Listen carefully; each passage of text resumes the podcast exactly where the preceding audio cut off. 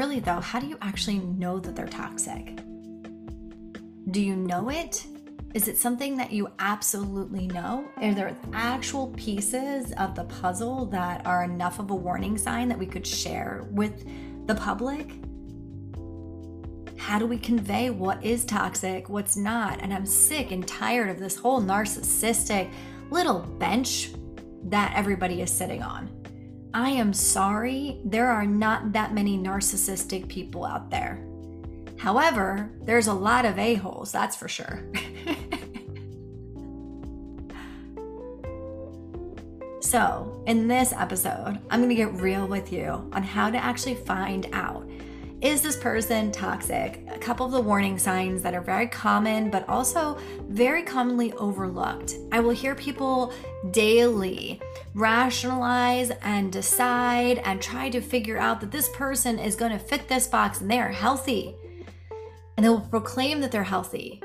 Listen, sometimes you're not out to date healthy. Sometimes you're out to date the best that you desire to date. And that's okay. But it's in the decisions that you're making. Let's not play victim to everything and every little story. Come on, we're stronger than that. We're wiser than that.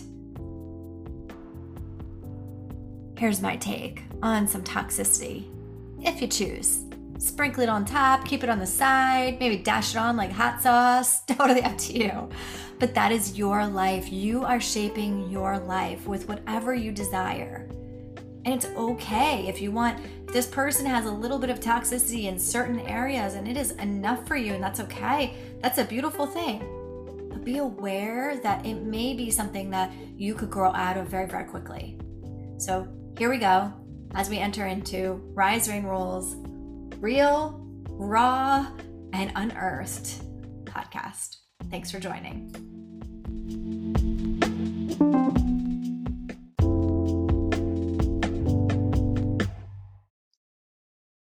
Hello, hello. My name is Rebecca Korn, founder and CEO of Rise Reign Rule.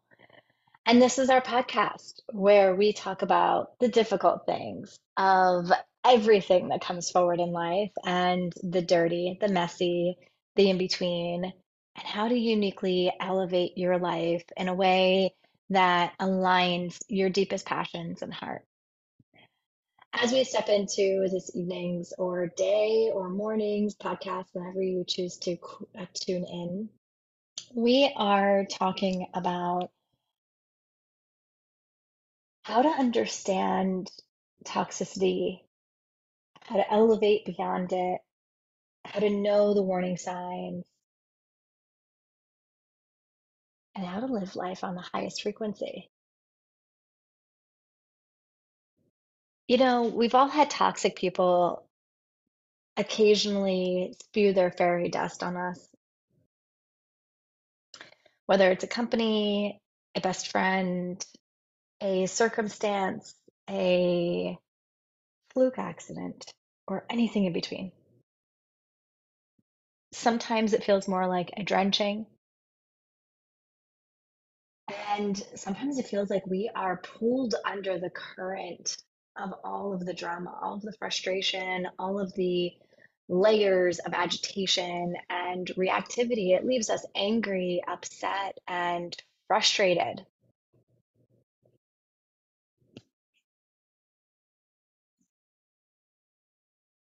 Frustration, I feel, is simply lost anger. It's misguided. It's trying to find its way. So when somebody says that they're frustrated to me, I'm, I feel it. You know, sometimes you can be really upset and angry, but you don't really know why.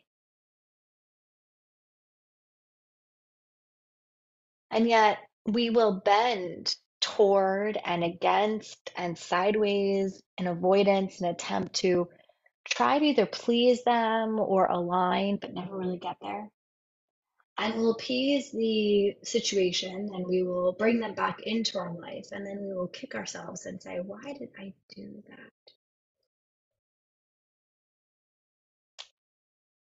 Their damage lies in they in the subtlety of the ways that they can engender the appropriate response. It's not them, it's me It's not this, it's that.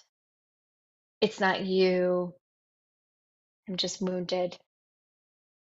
And they can have us questioning our overreactivity, our oversensitivity, our tendency to misinterpret.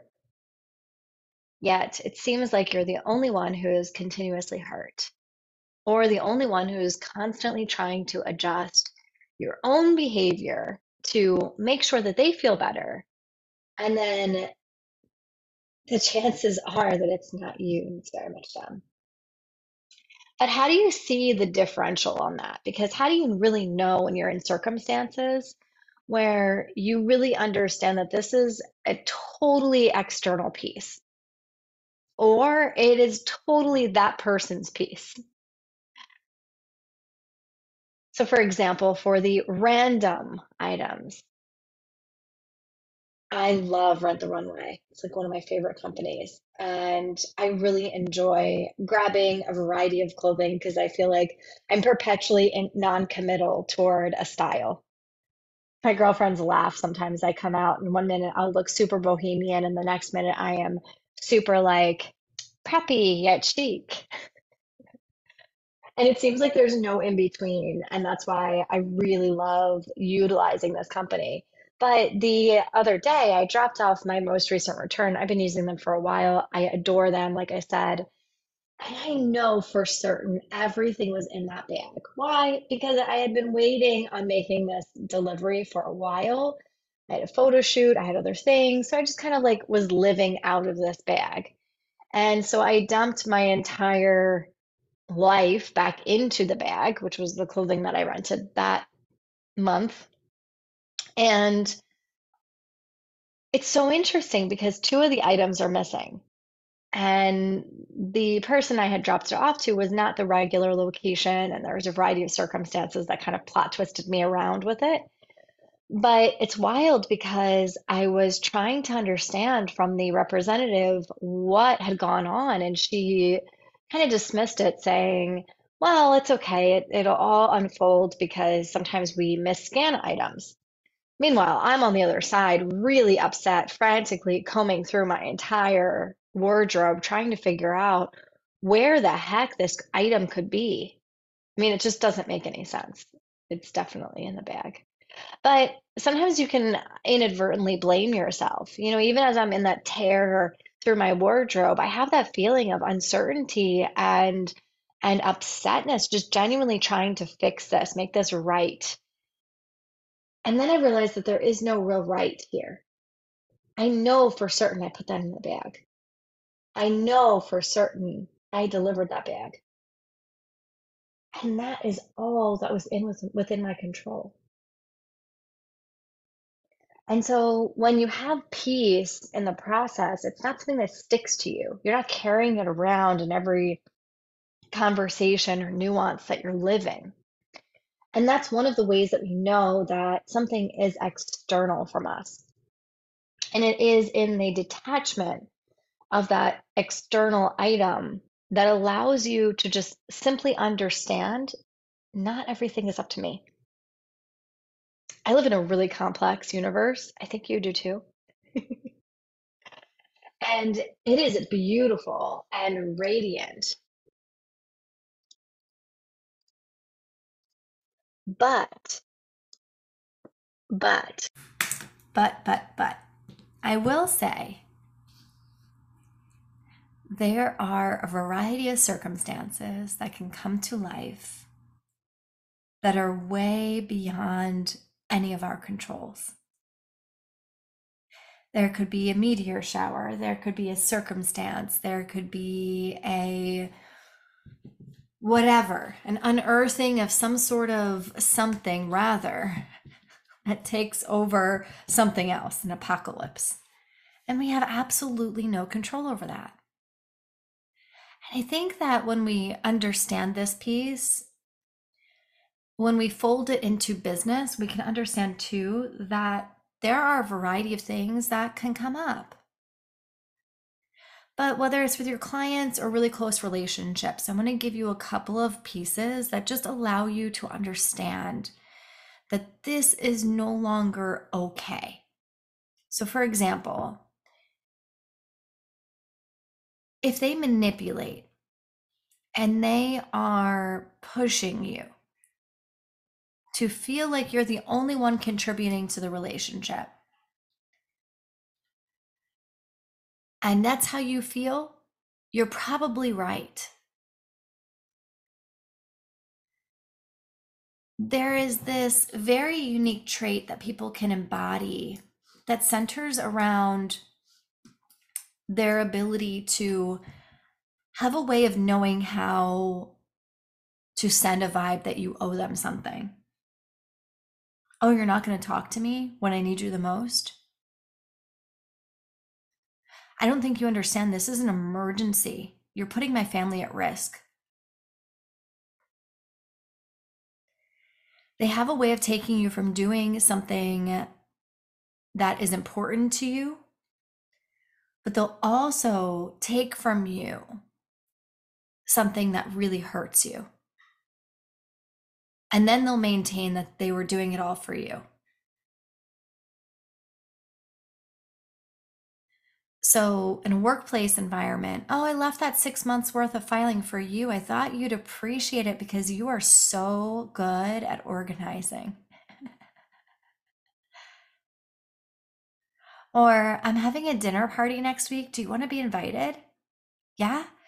Then why don't you just bring dinner for 10? I'll give you a chance to show off those cooking skills. That is not a compliment. You don't owe anybody anything. If it doesn't feel like a favor, it's probably not.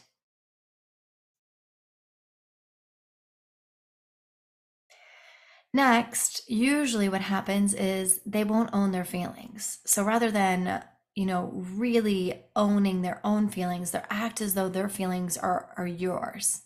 And it's called mirroring or projection. And this merely means that they're projecting their feelings and thoughts onto you. So, for example, if somebody is hungry, but doesn't want to say that they're hungry, they'll probably point to you and say, like, oh my gosh, I haven't seen you eat all day. Aren't you starving? Or um, they'll say something a little bit more subtle along the lines of, is everything okay with you and I? Or even, Tell me why you're angry at me. No, tell me why I know you're angry with me. And you'll find yourself pleading to justify and defend, and this will go on in circles and over and over again. Understanding what is your own and understanding what is theirs is this beautiful boundary between you and them. What happens when we actually embody that peace is we really have a spaciousness of understanding how to protect our heart. When we have an understanding of how to protect our heart, we don't waver in a way that creates this person to being more significant in their opinion or accusation that simply doesn't fit you. You don't have to explain anything, you don't have to justify anything, you don't have to defend yourself. It's misfire. It's a misfire that is so completely wildly out of your realm that you can just look at them and say, I'm really confused why you'd feel that way. And when they retort, Well, you've been in a bad mood all, all week, I would say something along the lines of, I feel really strong in my competency of being able to voice exactly how I feel. Do you have a question? It simply stops the cycle of creating this monster out of you. And you do not have to clarify yourself every single time. The next one, this one's one of my favorites. I used to date this guy. I think we all have, really. Um, I used to date this guy who was a toxic disaster. Now, I don't call a lot of people toxic. Um, but he was a toxic disaster. One minute, he was the most solid, inspirational businessman I had ever met. I mean, he could make decisions with ease and and clarity like no other. He would talk about homes that he would build, he would talk about places we'd move, neighborhoods we'd live in. And it was wild because when he was clear, he was a king. I mean, he was fierce, it was sexy. But the other 85% of the time, he had these fluctuation points between his I don't know if anything's possible. I think everything's going to go down. Everything's a conspiracy to I don't know how my mom feels. I don't know how this person feels. I don't know how that person feels. I can't do anything right. And he'd get into this like really prickly stage of either being sad and cold or cranky and dramatic. And when I would ask him if there was anything I could do to be space for him, it was an eye roll and an immediate defense mechanism of some sort of comment or criticism. But he would only give me enough to let me know that there was something going on, like just enough, maybe a heavy sigh, a stomping of the foot, um, a slamming of the door, a cold shoulder, a sassy look, like a raised eyebrow or like a scowl. And over time, I found that I wanted to make excuses for, for him because I wanted him to be happy. And when we're in relationship, we are having a very healthy response to the other person in the relationship. Now, contrary to what I said in the beginning, which is, you know, allowing everything, ever, certain things to be external is really healthy. But when you're in a relationship, it is important that you care about how the person feels. For example, you can't be having a person that just sliced their finger bleeding and be like, I'm so happy. Oh, so happy. Dancing around the kitchen at the same time. That's just not okay. but at the same time, being able to not have the pain and passing out is also a beautiful response. So, having a very stabilized response, like, oh my gosh, you're very hurt. Is there something I can do? Should I call 911? But you're not trying to please them. There's a difference. And so some people will find a loophole that they understand that decent people will go extraordinary lengths to keep those that they love really happy. And if your attempts aren't working or lasting very long, or even met with resentment or a response like that scowl or that raised eyebrow consistently, lean back, release them, stop trying so hard. I understand where you're coming from, but you shouldn't have to guess how somebody feels. Especially as an adult dating somebody, you yearn for clear communication. But same thing inside of your clientele. If your client is upset with something, trust that they are going to voice that to you. Understand that sometimes when a client leaves, it is a blessing to you. You can have a conversation that you are finished with, and that's a beautiful thing. And that brings me to the next one. Have you ever been in a conversation with somebody that you deeply care about and they just leave the conversation unfinished and they go offline? They won't pick up their phone, total avoidance. They don't answer texts. You have no idea if they're actually okay. And in between rounds of their voice message, you'll find yourself playing the conversation over and over and over in your head, trying to figure out the status of where you stand. people who care about you won't let you feeling horribly without attempting to sort it out. Doesn't mean that you'll know exactly the course, but at least they'll try. And so when you have somebody that's not picking up their phone, not answering texts, and they just go silent in the middle of a conversation, That's a significant piece. Now here's here's the nuance that's different. Different. If you're in a relationship and you say, "Hey, listen, I've had enough of this conversation. I'm going to take a 20 minute break or I need a break. I'll be in touch with you tomorrow." Cutting that conversation is very healthy. It is safe for everybody. Having that boundary is a beautiful, safe thing, but it is expressed. It is stated. It may not be received, but it is stated. Perhaps twice.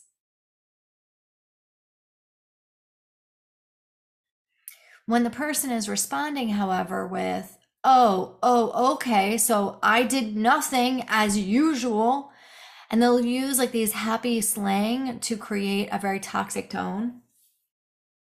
This is where the message might be innocent, but the tone or the body language is conveying a lot more. And so when you come to question that tone, sometimes what they'll do is they'll say, All I said was, which is kind of true, but not really. And so this is a really important piece because if the person is masking, and this is where performance on the opposite side of argument in the psychology of things comes forward. When performance happens in a way where they're using a clown mask, I hate clowns, by the way, but they're using a clown mask and that's how they're portraying their world.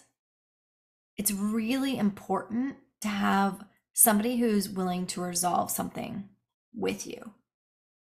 That's with the specificity of your clientele, that's with relationships, that's with family, that's with whoever. Everybody deserves the opportunity to come to conversation in a way that is trying to resolve something. Perhaps not defending, but simply resolving. And in order to do that, we have to approach a thought or idea contrary to how we're taught to think. This is a really interesting thing to really think about when it comes to your thinking. Uh, so, when you're in school, you are taught to memorize something, and at the end of the week, you'll be tested. But there is a right and a wrong answer that you either learned it and know it or you didn't learn it and failed it.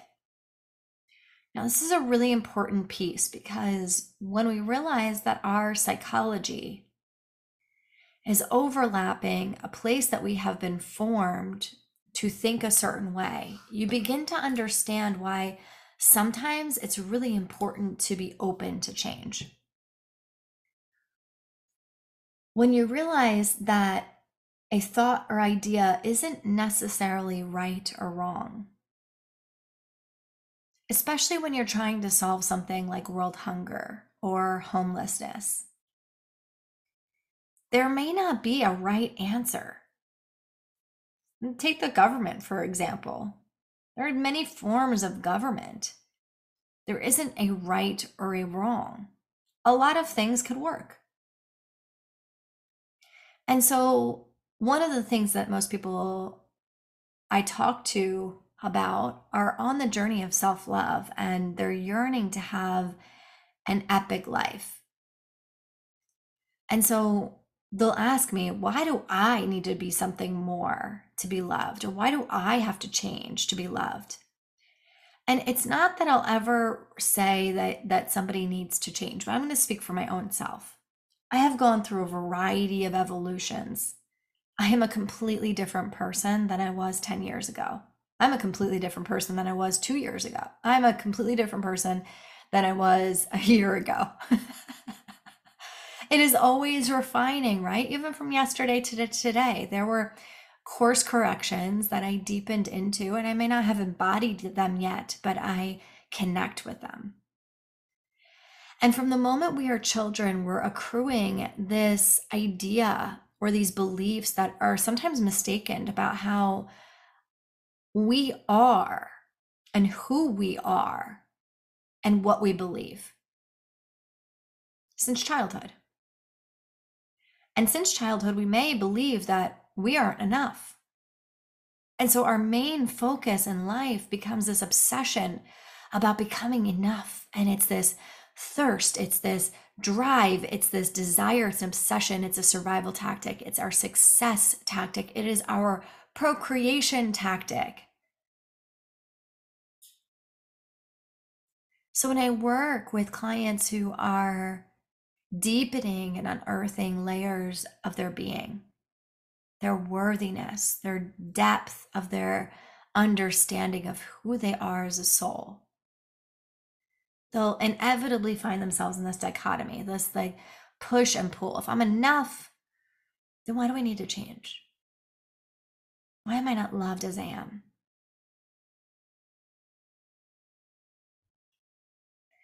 And yet, that question, that question alone is the epitome of what it means to be unloved.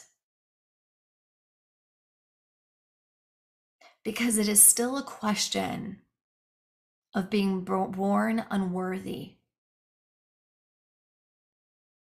Because if we really if we really were being born from wholeness, the question would be deeper from a perspective of what kind of love could I bring to this world? Right? It wouldn't matter and be a matter of changing to gain self worth or accolades or success. It wouldn't be a matter of co creating. It would be a, a matter of deepening into your spirit to honor and respect the man or the woman or the whomever that you are with so that each of you are truly seen and loved. So, when we're healthier and when we're more radiant and we are loving ourselves, we can show love to ourselves, but our ability to love others is also increasing for a long time, I didn't know how to love myself. And it was a really, uh, I would say, like viscerally aggravating process. I don't know that many other coaches would describe it that way, but um, that's that's simply what I would express because I really didn't understand that love was an action. And so, self love practices, I'm using air quotes over here, very sarcastically, self love practices. Oh, you gotta love yourself. You need to put these face masks on. And and trust me, when I was a this is probably like five, six years ago, when I was like a hustler, die hard, wake up at 4:30 every single day, drive da da da da da da da. I led a life of doing things from the outside in to get love because any change that felt inauthentic to me felt like just a demand later that reflected that I wasn't enough. That's right.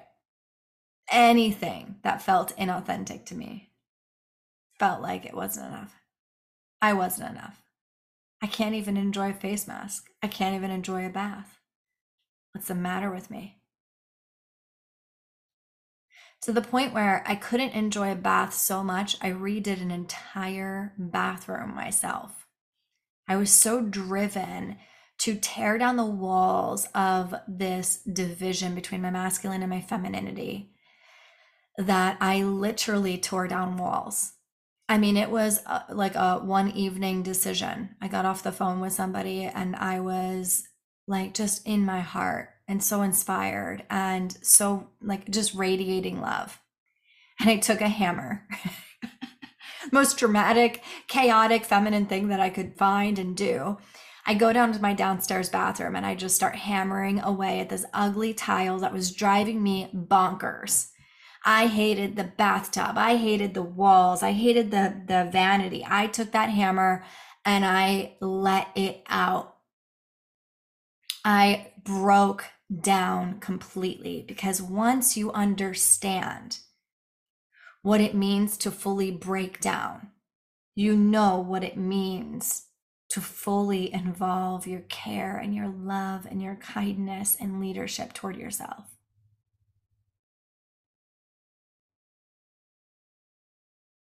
But practicing those like preliminary self love journey pieces, I was so annoyed with it.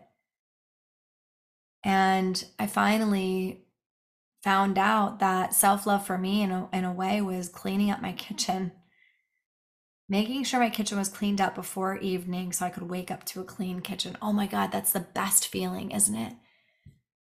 And so every morning I wake up to a clean kitchen and it is so beautiful. It smells nice, it's lovely, the sun is shining through. Even if it's raining and the world is thirsty, I just relish in it. And so you might be trying to get clear on what love means to you in your business, with your clients, in your life, in authentic connection, and your body, and worshiping what it really does. And all I want to do is just create a little bit of space for you to know that the healthier that you get, the more that you can pour into yourself, your change, your evolution, because you become love. And love is not love if it doesn't demonstrate itself truly as loving, right?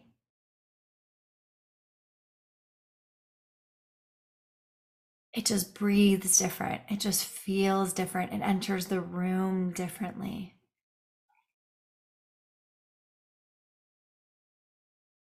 So, as you kind of sit with this podcast, the first thing I want to say is thank you so much for joining me in this short little space.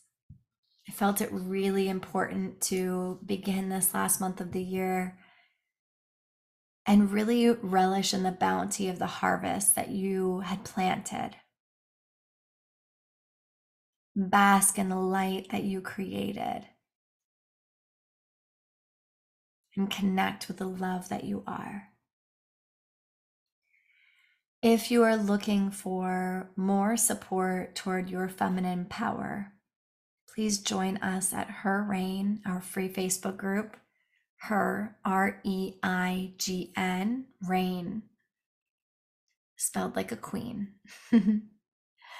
over in Facebook, we're going to be having a variety of offerings happening all through December. We're really excited about it. And I would love, love, love if you felt alignment in this message. If you had some things that you are thinking about, I would love if you'd join us for a conversation. Or even just to be a part of the community and connect with others. All my love, ladies. Reign on. Next week, please be sure to join us where we get to interview one of my clients who is just such an inspiration, such a force to be reckoned with. I adore her, and I feel like it's going to be a phenomenal podcast. You're not going to want to miss it.